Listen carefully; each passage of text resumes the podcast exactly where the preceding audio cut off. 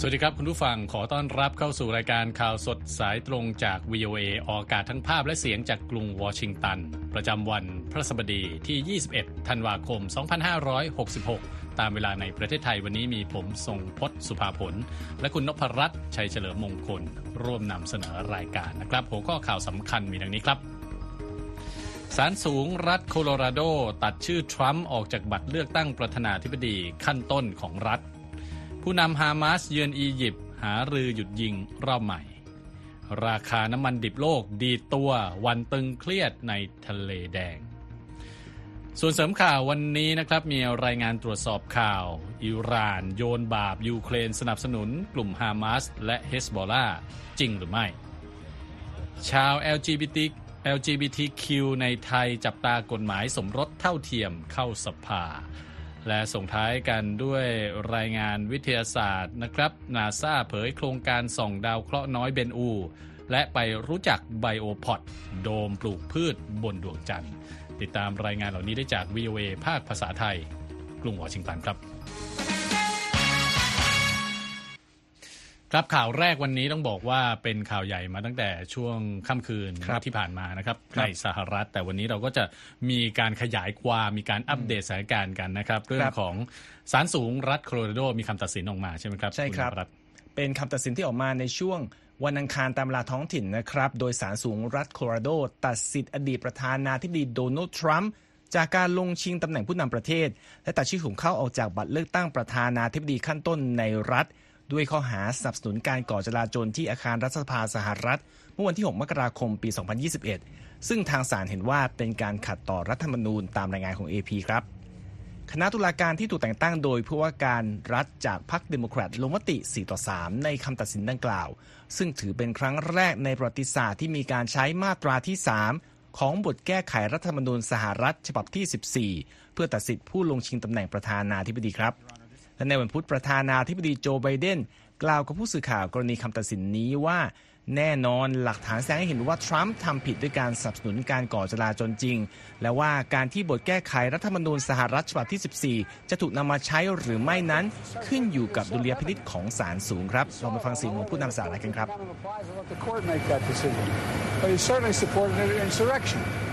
no question about it. None. Zero. And uh, กฎหมายยุคหลังสงครามกลางเมืองเมื่อเกือบ 160 ปีนี้นะครับ ถูกออกแบบมาเพื่อป้องกันไม่ให้สมาชิกของอดีตสมาพันธ์รัฐอเมริกาครับ Confederate States of America ซึ่งเป็นฝั่งตรงข้ามของรัฐบาลกลางสหรัฐ ให้กลับมาดำรงตำแหน่งของรัฐบาลได้ หลังสงครามกลางเมืองยุติลงกฎหมายดังกล่าวระบุว่าผู้ใดก็ตามที่สาบานตนว่าจะสนับสนุนรัฐธรรมนูญ แต่กลับเข้าร่วมก่อการจลาจลหรือก่อกบฏในเวลาต่อมา จะไม่สามารถกลับมาดำรงตำแหน่งในรัฐบาลได้อีก โดยมีการบังคับใช้กฎหมายนี้เพียงไม่กี่ครั้งในช่วงยุคหลังสงครามกลางเมืองครับคำตัดสินของศาลสูงรัฐโคโราโดครั้งนี้ยังเป็นการกลับคำตัดสินของผู้พิพากษาศาลแขวงในหลายรัฐ ที่เห็นว่าทรัมป์ยั่วยุให้เกิดการจลาจลจากบทบาทของเขาในเหตุการณ์ที่อาคารรัฐสภาสหรัฐจริง แต่ทรัมป์ไม่อาจถูกตัดชื่อออกจากบัตรเลือกตั้งได้ เนื่องจากยังไม่แน่ชัดว่ากฎหมายดังกล่าว มีเจตนาครอบคลุมสถานะการเป็นประธานาธิบดีหรือไม่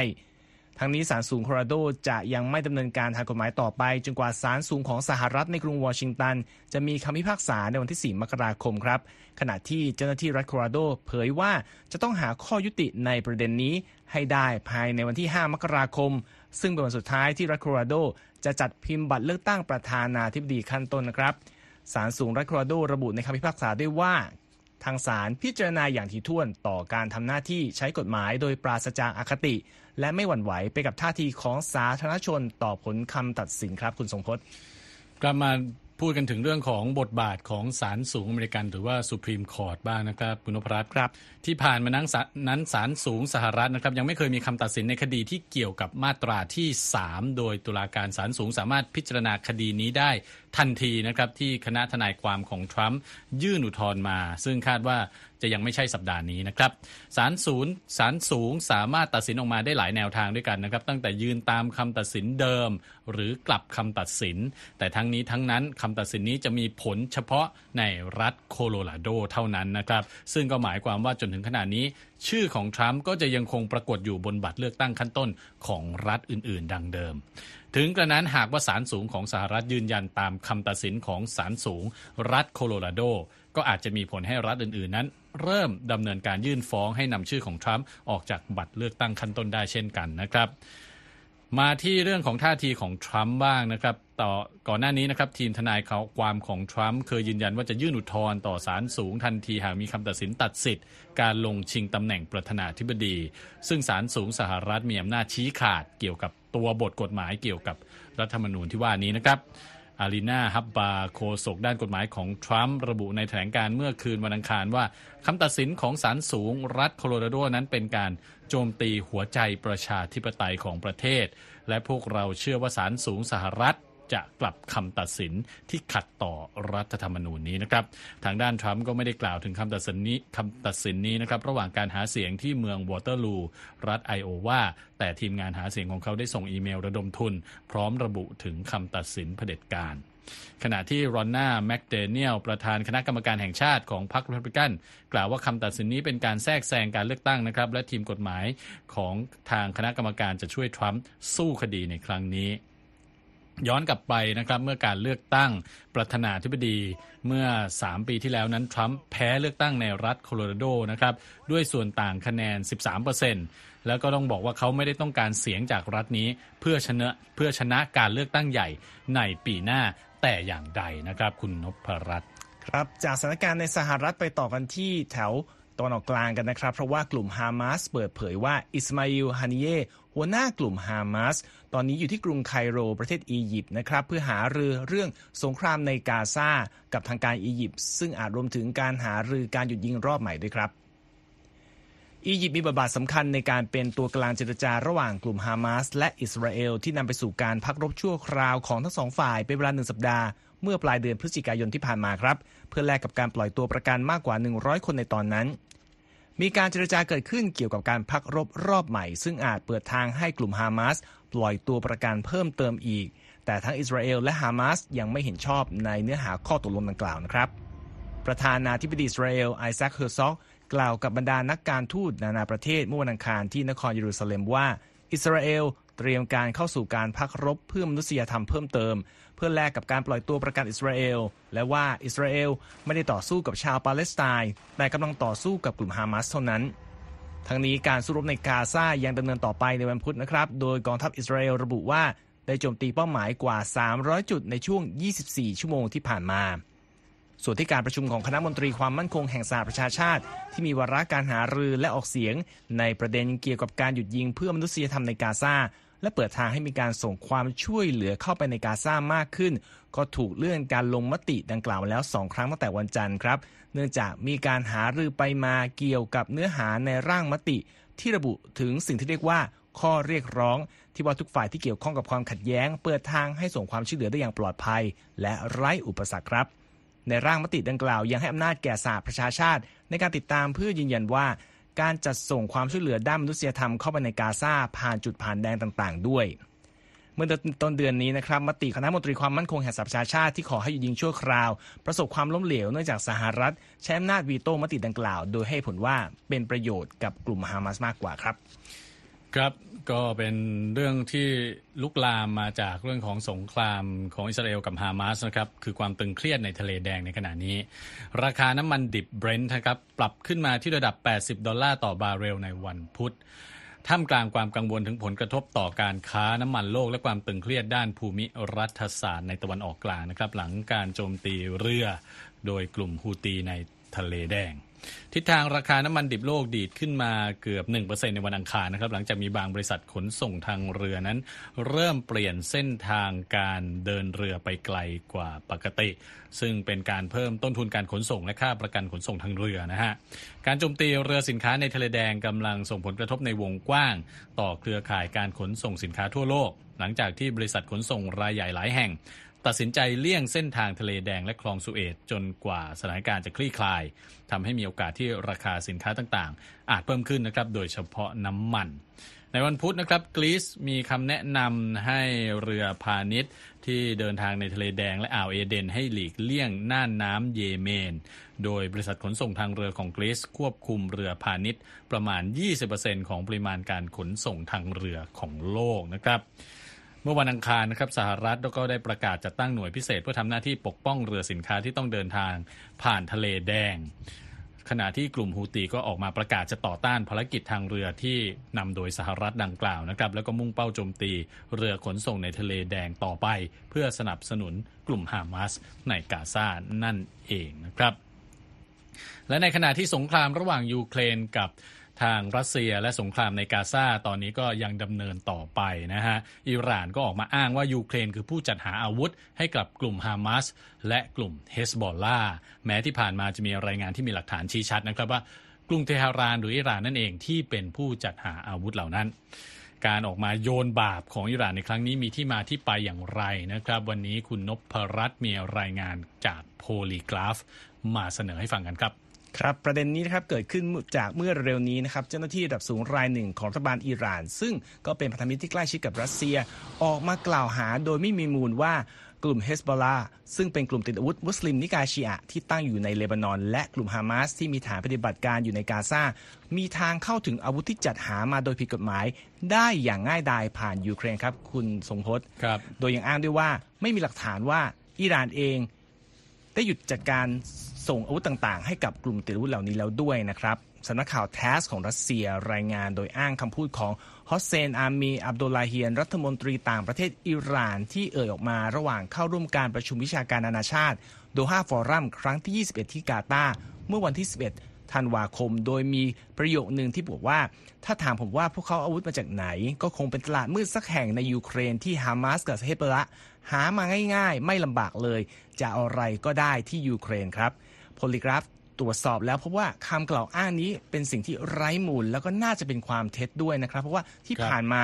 ยังไม่มีหลักฐานใดๆ ที่พิสูจน์ว่าฮามาสหรือเฮสบอลลาได้รับอาวุธมาจากยูเครนเลย แต่ในทางกลับกันครับ อิหร่านต่างหากที่มีประวัติโชคโชนในการนำส่งความช่วยเหลือทางทหาร และทางการเงิน ให้กับกลุ่มติดอาวุธเหล่านั้น ทั้งยังให้การสนับสนุนทางการเมืองและทางทหาร เพื่อให้รัสเซียดำเนินการทำสงครามในยูเครนด้วยครับ ครับผม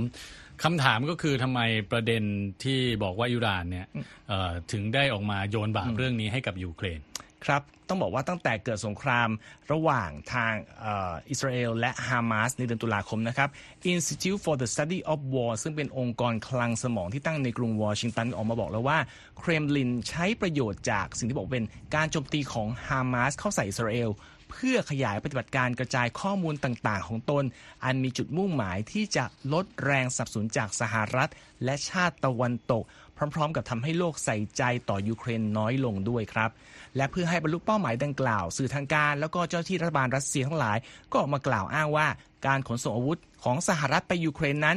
เกิดขึ้นโดยไม่มีการควบคุมแต่อย่างใดทำให้อาวุธเหล่านั้นตกไปอยู่ในมือของอาชญากรใต้ดินได้ครับ รายงานโพลีกราฟระบุว่าสหรัฐยุโรป และยูเครนดำเนินมาตรการหลายชั้นเอาไว้เพื่อให้แน่ใจว่าการขนส่งอาวุธและการใช้งานต่างๆ นั้น มีความโปร่งใสตรวจสอบได้อยู่แล้วครับ ขณะที่รัฐบาลกรุงวอชิงตันเอง ก็อยู่ภายใต้การควบคุมของกฎหมาย ให้ต้องดำเนินการต่างๆ ให้มั่นใจว่าสิ่งอุปกรณ์ทางทหารที่จะส่งให้หุ้นส่วนและพันธมิตรของสหรัฐนั้น ถูกนำไปใช้งานดังตั้งใจจริงด้วย ส่วนยูเครนเองนะครับ คุณทรงพจน์ ก็อย่างที่ทราบกันอยู่ต้องพึ่งพาอาวุธจากชาติตะวันตก เพื่อปกป้องตนเองจากการลุกรานของรัสเซียอยู่แล้ว ก็มีเหตุจูงใจที่จะต้องปราบปรามการลักลอบซื้อขายอาวุธอย่างผิดกฎหมาย เพื่อไม่ให้เสี่ยงศูนย์เสียแรงหนุนจากชาติตะวันตก ที่ตอนนี้ก็บอกว่าอยู่ในภาวะอ่อนล้าอยู่แล้วโอเล็กซานดรา อุซิโนวา เป็นอดีตนักเคลื่อนไหวด้านต่อต้านการคอร์รัปชัน แล้วก็ปัจจุบันเป็นสมาชิกรัฐสภายูเครน บอกกับสื่อ The New York Times เมื่อเดือนพฤษภาคมที่ผ่านมาด้วยนะครับว่ายูเครนนั้นน่ะยอมจะสละชีวิตผู้คนมากกว่า เพื่อให้มั่นใจว่าอาวุธที่ชาติตะวันตกนั้นส่งมาให้ไม่ถูกขโมยหรือว่าสูญหายไป และในการสัมภาษณ์กับรอยเตอร์เมื่อเดือนพฤษภาคมอีวาโจแฮนสันกรรมธิการด้านกิจการภายในของสหภาพยุโรปก็บอกว่า ไม่ได้เห็นการลักลอบขนวุธออกจากยูเครนอย่างแข็งขันเลยครับ ครับแล้วทำไมการที่อิหร่านออกมาเบี่ยงเบนประเด็น แล้วก็โยนบาปเนี่ยทำไมถึงกลายเป็นสิ่งที่ถูกพูดถึงอย่างมากตอนนี้ครับในยุคนี้สิ่งที่ไม่น่าแปลกใจคือว่าบรรดาผู้ใช้งานสื่อสังคมออนไลน์นะครับมีส่วนช่วยในการแพร่กระจายข่าวปลอมที่อ้างว่ายูเครนเป็นพวกที่ติดอาวุธให้กับฮามาสครับอย่างเช่นมีการพบว่ามีการแชร์คลิปวิดีโอปลอมที่บอกเป็นของ BBC แล้วบอกว่า เป็นรายงานที่บอกว่ายูเครนเป็นคนจัดอาวุธให้กับฮาวาฮามาสนะครับรวมทั้งมีการแชร์บทความปลอมจากที่บอกว่าเป็นหนังสือพิมพ์ The Washington Post ที่อ้างว่าสเสบียงอาวุธจากยูเครนไปฮามาสนั้นเพิ่มขึ้นถึง 3 เท่าในช่วงเวลาเดือนเดียวเป็นต้นนะครับ ในปี 2022 หรือว่าก่อนจะเกิดสงครามระหว่างอิสราเอลและฮามาสนะครับผู้ใช้งานสื่อสังคมออนไลน์บางส่วนก็ เผยแพร่คำกล่าวอ้างที่เป็นเท็จว่า ยูเครนได้ขายระบบขีปนาวุธต่อต้านรถถังแจวลินที่สหรัฐมอบให้ ให้กับกลุ่มเฮสบอลลากับฮามาสเหมือนกันครับครับหน่วยงานด้านข่าวกรองชั้นนำแห่งหนึ่งของยูเครนบอกว่ารัสเซียเนี่ยเป็นผู้เติมเชื้อเข้าไปในกองไฟกระบวนการเผยแพร่ข้อมูลบิดเบือนต่างๆ เพื่อให้ชาติตะวันตกระงับการส่งอาวุธให้ยูเครน พร้อมกล่าวหารัสเซียได้ว่า เป็นผู้นำอาวุธที่กองทัพมอสโกยึดได้จากยูเครน ไปส่งให้ฮามาสแต่ว่าทางยูเครนไม่มีหลักฐานมาพิสูจน์ตรงนี้นะครับแต่ในทางกลับกันเราก็ทราบกันว่าอิหร่านเนี่ยเป็นผู้สนับสนุนเฮสบอลละแล้วก็มีบทบาทสำคัญในภาวะความขัดแย้งระหว่างอิสราเอลและอิหร่านที่ดำเนินมาหลายทศวรรษรวมทั้งความขัดแย้งระหว่างอิสราเอลและเลบานอนด้วย ในปี 2020 นะครับกระทรวงต่างประเทศสหรัฐประเมินว่าอิหร่านจะส่งความช่วยเหลือด้านการเงินให้เฮสบอลาเป็นมูลค่าราว 700 ล้านดอลลาร์ต่อปีนะครับในส่วนของฮามาสนั้นอิหร่านก็ส่งอาวุธ ส่งเงิน แล้วก็มีการจัดฝึกอบรมให้ด้วย ความสัมพันธ์ของทั้งสองนี่แนบแน่นยิ่งขึ้นนะครับหลังจากฮามาสชนะการเลือกตั้งสภาปาเลสไตน์ในปี 2006 แล้วก็ใช้กำลังเข้ายึดอำนาจการควบคุมเชิงกาซานะฮะเขตปกครองไว้ตั้งแต่ปี 2007 แต่ว่าจนวันนี้นะครับยังไม่มีหลักฐานชี้เลยว่าอิหร่านเคยหยุดสนับสนุนฮามาสบ้างหรือเปล่าครับครับผม ขอบคุณครับสำหรับประเด็นนี้นะฮะ ก็เป็นอีกเรื่องหนึ่งที่โพลีกราฟไปตรวจสอบมาให้ฟังกันนะครับ สามารถเข้าไปติดตามรายงานเรื่องนี้ได้ทางเว็บไซต์ voa thai com นะครับ แล้วก็สามารถติดตามเราทางสื่อสังคมออนไลน์ต่าง ๆ ได้ครับ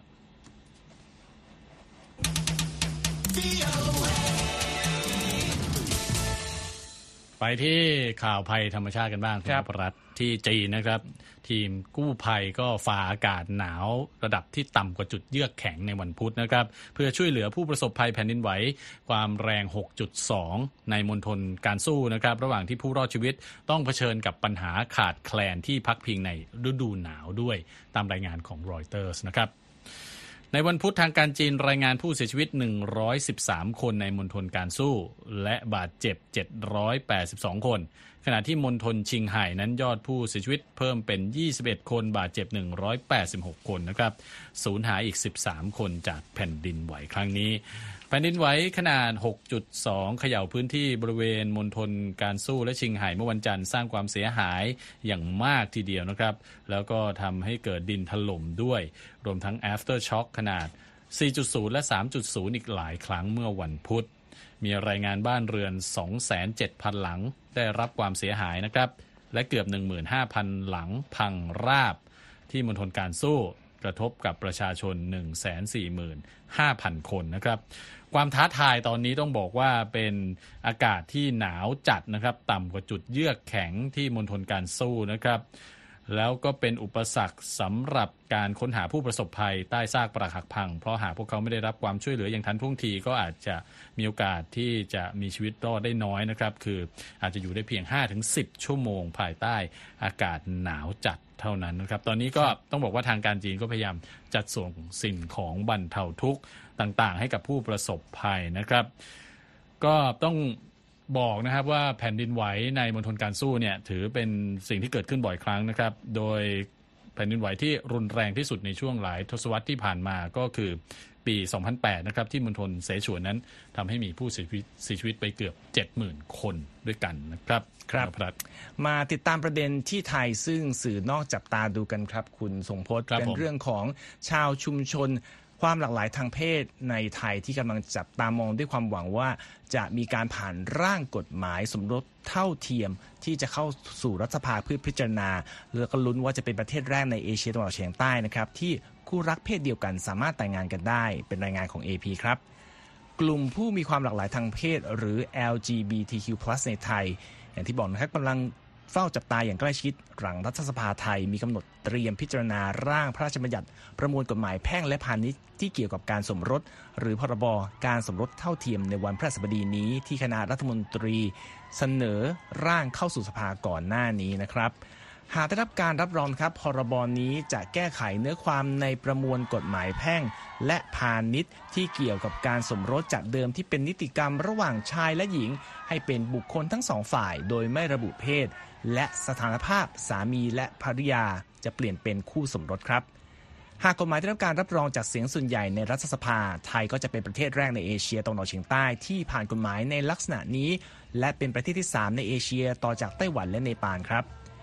นภัทรครุฑไทย ชายข้ามเพศชาวไทยบอกกับ AP ว่า หากกฎหมายได้รับการรับรองก็จะทำให้คู่รักข้ามเพศ เข้าถึงสิทธิ์ในการรับมรดก หรือเรื่องเกี่ยวกับการรักษาพยาบาลได้อย่างถูกต้องครับ อยากให้มันผ่านนะครับ เพราะว่าการที่รัฐมองเราว่าเป็นครอบครัวเดียวกันนะครับมันได้รับการรับรองเนาะสิทธิต่าง ๆ เรื่องการดูแลการฉุกเฉินหรือว่าแบบเรื่องสุขภาพอย่างเงี้ยครับ มันก็เป็นสิทธิที่ที่เราอยากได้อยากให้มันผ่านจริงๆนะครับ ความก้าวหน้าของเราไม่ถูกสะท้อนออกมาในเรื่อง วิทยาแสงอรุณผู้ก่อตั้งคณะประสานเสียงเกย์แห่งกรุงเทพหรือ BKGMC กล่าวว่า ทัศนคติของสังคม ต่อผู้มีความหลากหลายทางเพศ มีพัฒนาการไปในทางที่ดีขึ้นครับ แต่ยังมีความเข้าใจผิดและการเลือกปฏิบัติในตัวบทกฎหมาย ที่ยังต้องทำงานกันต่ออีกมาก และหวังว่าพรบสมรสเท่าเทียมจะได้รับการรับรอง เพื่อให้สิทธิของชาว LGBTQ+ เป็นที่ยอมรับครับ เราไม่ต้องการได้รับสิทธิเหนือคนอื่น แต่ที่ผ่านมาเนี่ยคนทั่วไปคิดว่าเรากำลังเรียกร้องบางสิ่งบางอย่างที่เหนือคนอื่นแต่ใน community เราทั้งหมดเราไม่ได้คิดอย่างนั้น เราคิดว่าสิ่งที่ขาด ในในโลกการใช้ชีวิตของพวกเราเนี่ยก็คือการได้รับการปฏิบัติอย่างเท่าเทียมนายเศรษฐาทวีสินนายกรัฐมนตรีไทยกล่าวกับสื่อมวลชนหลังการประชุมคณะรัฐมนตรีก่อนหน้านี้ครับว่า กฎหมายดังกล่าวจะทำให้คู่รัก LGBTQ+ มีสิ่งที่บอกเป็นสิทธิที่เหมือนกันกับคู่รักต่างเพศครับเมื่อปีที่แล้วรัฐสภาไทยได้อภิปรายเกี่ยวกับสถานภาพของคู่รักที่มีความหลากหลายทางเพศ ระหว่างการมีสถานภาพเหมือนคู่สมรสต่างเพศ หรือเป็นคู่ชีวิตที่ได้รับสิทธิ์น้อยกว่าคู่สมรสชายหญิง แต่ก็ไม่ได้ผ่านกฎหมายอะไรออกมาครับ ร่างพรบสมรสเท่าเทียมจะต้องผ่านการพิจารณาในรัฐสภาสามวาระ หลังจากนั้นต้องได้รับการลงพระปรมาภิไธยโดยพระบาทสมเด็จ พระวชิระเกล้าเจ้าอยู่หัวก่อนที่จะประกาศใช้เป็นกฎหมายผ่านราชกิจจานุเบกษาครับครับยังเป็นเรื่องที่เกี่ยวกับไทยนะครับ นอกจาก ประเด็นเรื่องของการสมรสเท่าเทียมที่ถูกจับตามองนะฮะครับจากทั่วโลกนะฮะ มีอีกเรื่องหนึ่งก็คือเรื่องของโครงการ Land Bridge ที่มีการพูดถึงอย่างมากเช่นกันนะครับ ตอนนี้ก็คือรัฐบาลไทยกำลังพยายามที่จะเร่งดึงดูดต่างชาติให้เข้ามาลงทุนในโครงการสะพานเศรษฐกิจเชื่อมทะเลอ่าวไทยอันดามัน หรือที่เอ่อรู้จักกันในชื่อโครงการ Land Bridge Land Bridge นะครับซึ่งเชื่อว่านอกจากจะช่วยกระตุ้นเศรษฐกิจแล้วก็ยังจะทำให้ไทยเนี่ยมีความสำคัญยิ่งขึ้นในเชิงภูมิรัฐศาสตร์ ในฐานะทางเลือกของการขนส่งสินค้าจากมหาสมุทรแปซิฟิก ไปยังมหาสมุทรอินเดียนะครับ โดยไม่ต้องผ่านสิงคโปร์และช่องแคบมาละกาอย่างไรก็ตามนักวิจารณ์หลายคนก็ยังตั้งคำถามนะครับต่อโครงการมูลค่า 28,000 ล้านดอลลาร์นี้นะครับในขณะที่จีนซึ่งเป็นผู้ที่มีส่วนได้ส่วนเสียรายใหญ่ ก็ยังไม่ได้ออกมาแสดงความเห็นใด ๆ อย่างเป็นทางการนะครับ ผู้ช่วยศาสตราจารย์ ดร สมพงศ์พุทธิวิสุทธิศักดิ์แห่งคณะวิศวกรรมศาสตร์ จุฬาลงกรณ์มหาวิทยาลัย ระบุกับ BOA นะครับบอกว่ามี 2 เหตุผลที่จีนต้องการลงทุนในโครงการนี้ 1 ก็คือผลประโยชน์ทางการเงิน 2 คือภูมิรัฐศาสตร์ ซึ่งถ้ามองในแง่การเงินก็จะบอกว่าโครงการนี้ไม่คุ้มค่าการลงทุน แต่ในทางภูมิรัฐศาสตร์แล้วจีนก็อาจจะสนใจนะครับเพราะจะสามารถควบคุมหรือว่ามีอิทธิพล ที่กับทั้งสองฝั่งของทะเลในฝั่งอันดามันกับอ่าวไทยได้นะครับ เมื่อเดือนที่แล้วเศรษฐาทวีสินนายกรัฐมนตรีไทยนะครับเสนอโครงการ Land Bridge ต่อนักลงทุนสหรัฐระหว่างที่ร่วมประชุมเอเปกที่นครซานฟรานซิสโกนะครับโดยได้บอกด้วยว่า โครงการนี้จะย่นระยะการขนส่งโดยเฉลี่ย 4 วัน ลดต้นทุนการขนส่งได้ 15%และสามารถนำสินค้า ส่งสินค้าได้อย่างไร้รอยต่อนะครับ โดยโครงการนี้จะใช้เงินลงทุนประมาณ 1 ล้านล้านบาท เพื่อสร้างท่าเรือขึ้นที่ 2 ฝั่งของพื้นที่ภาคใต้ของไทยนะครับ แล้วก็จะใช้ระบบรางและถนนเชื่อมต่อสองท่าเรือที่อยู่ห่างกันประมาณ 100 กิโลเมตรเข้าด้วยกัน ซึ่งก็เป็นแนวทางที่นำมาเสนอแทนที่โครงการคอคอดกระที่เราได้ยินกันมานานแล้วนั่นเองนะครับคุณนพรัตน์ครับ ก่อนหน้านี้นะฮะสื่อบางกอกโพสต์และ Deutsche Welle ก็รายงานว่ามีความสนใจจากเยอรมนีขณะที่นายกรัฐมนตรีเศรษฐาก็บอกว่ามีความสนใจจากญี่ปุ่น ส่วนรัฐมนตรีกระทรวงคมนาคมนะครับสุริยะจึงรุ่งเรืองกิจก็บอกว่ามีบริษัทอเมริกันมากกว่า 10 แห่ง ที่แสดงความสนใจรวมทั้งบริษัทเทคโนโลยีรายใหญ่อย่าง Amazon อีกด้วยนะครับใครสนใจเรื่องนี้นะฮะเข้าไปอ่านที่เว็บไซต์ voa thai com ได้นะครับ ไปต่อกันดัชนีหุ้นนะฮะ ดาวโจนส์วันนี้ลดลง 476 จุด ปิดที่ 37,082 จุด Standard Poor's ลดลง 70 จุด ปิดที่ 4,698 จุด NASDAQ ลดลง 225 จุดนะครับ ปิดที่ 14,778 จุด วันนี้อัตราแลกเปลี่ยนนะครับ 1 ดอลลาร์แลกได้ 34 บาท 98 สตางค์ครับ คุณผู้ฟังกำลังรับฟังข่าวสดสายตรงจาก VOA ภาคภาษาไทยครับ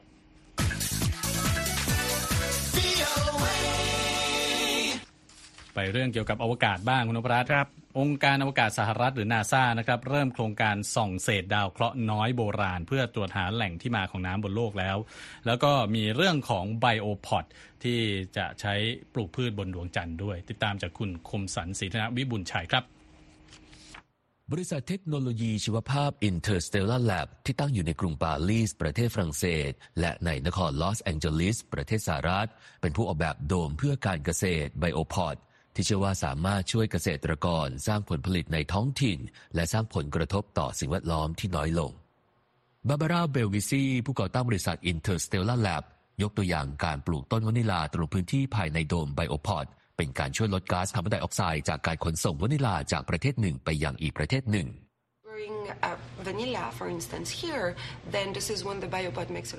เบลวิซีอธิบายว่า เราใช้ทรัพยากรน้ำอย่างมีประโยชน์มากขึ้น เทียบกับการเกษตรแบบดั้งเดิม 99%ของน้ำจากวิธีนี้ถูกรีไซเคิลและนำกลับมาใช้ใหม่ อีกทั้งยังเป็นการนำก๊าซคาร์บอนไดออกไซด์จากชั้นบรรยากาศ ไปเพิ่มระดับก๊าซคาร์บอนไดออกไซด์ภายในโดม นอกจากนี้การจัดวางองค์ประกอบต่างๆ ยังช่วยให้สามารถใช้พื้นที่สำหรับการเกษตรอย่างมีประสิทธิภาพมากขึ้น โดยเน้นการใช้พื้นที่แนวตั้งมากกว่าแนวขยาย ทั้งนี้จากความร่วมมือกับนาซาโดมเพื่อการเกษตรไบโอพอดสำหรับอวกาศ มีกำหนดใช้งานบนดวงจันทร์ภายในปี 2027สำนักข่าวรอยเตอร์รายงานว่าผู้ก่อตั้ง Interstellar Lab ได้เข้าร่วมการประชุมสภาพภูมิอากาศขอบทุนที่เอกเพื่อสร้างความสนใจและระดมทุนสำหรับโครงการนี้ โดยคาดว่าเมื่อผลิตไบโอพอดออกมาจำหน่ายเพื่อการพาณิชย์ จะมีราคาอยู่ที่ประมาณ 350,000 ดอลลาร์ หรือว่าราว 12 ล้านบาท ขณะเดียวกันนาซารวบรวมตัวอย่างฝุ่นและเศษผงของดาวเคราะห์น้อยโบราณในอวกาศ ก่อนที่จะใช้เวลานานหลายปีส่งกลับมายังพื้นโลก เป้าหมายเพื่อพิสูจน์ทฤษฎีที่ว่า ดาวเคราะห์น้อยโบราณอาจเชื่อมโยงกับน้ำบนผืนโลก ยานอวกาศ OSIRIS-REx ของนาซาเก็บตัวอย่างฝุ่นและเศษผงจากดาวเคราะห์น้อยโบราณเบนอู ที่มีอายุราว 4,500 ล้านปี เมื่อเดือนตุลาคมปี 2020 หลังจากที่ใช้เวลาเดินทางนานกว่า 7 ปี ภายหลังจากที่ยานอวกาศเดินทางกลับโลกที่บริเวณศูนย์ทดสอบ และฝึกทหารรัฐยูทาห์นักวิจัยพบว่าจากตัวอย่างที่เก็บได้ มีน้ำติดอยู่ในชิ้นส่วนของดาวเคราะห์น้อยโบราณ ซึ่งอาจจะเป็นเบาะแสที่ชี้ว่าน้ำเกิดขึ้นมาบนโลกได้อย่างไร when the Earth formed, it probably formed really, really hot, and uh, and most of the water would have evaporated. ซาร่ารัสเซลนักวิจัยด้านดาราศาสตร์นะครับ ให้สัมภาษณ์กับสำนักข่าว AP โดยระบุว่า ในช่วงที่โลกก่อตัวอาจมีอุณหภูมิที่ร้อนมาก และน้ำส่วนใหญ่ได้ระเหยไป ดังนั้นอาจเป็นไปได้ว่า โลกได้รับน้ำจากการถูกดาวเคราะห์น้อยโบราณเหมือนกับเบนอูพุ่งชน และนำน้ำมาอย่างพื้นผิวโลก ผมคมสารสีธนะวิบุญชัย VOA รายงาน ครับ ก่อนจากกันวันนี้นะครับ มีเรื่องของตำรวจห่านนะครับ คุณนพรัตน์ครับ เรือนจำที่บราซิลเปิดตัวตำรวจห่าน ผู้คอยตรวจตราความเรียบร้อยในเรือนจำทางตอนใต้ของบราซิลนะครับ ต้องบอกว่ารับช่วงต่อมาจากตำรวจสุนัขด้วยนะฮะ เรือนจำฟลอเรียนอโพลิสในซานตาคาตารินาตอนใต้ของบราซิลนะครับนำเหล่าตำรวจห่านประจำการตามพื้นที่ใกล้บ่อน้ำในเรือนจำลาดตระเวนไปทั่วพื้นที่สีเขียวนะครับ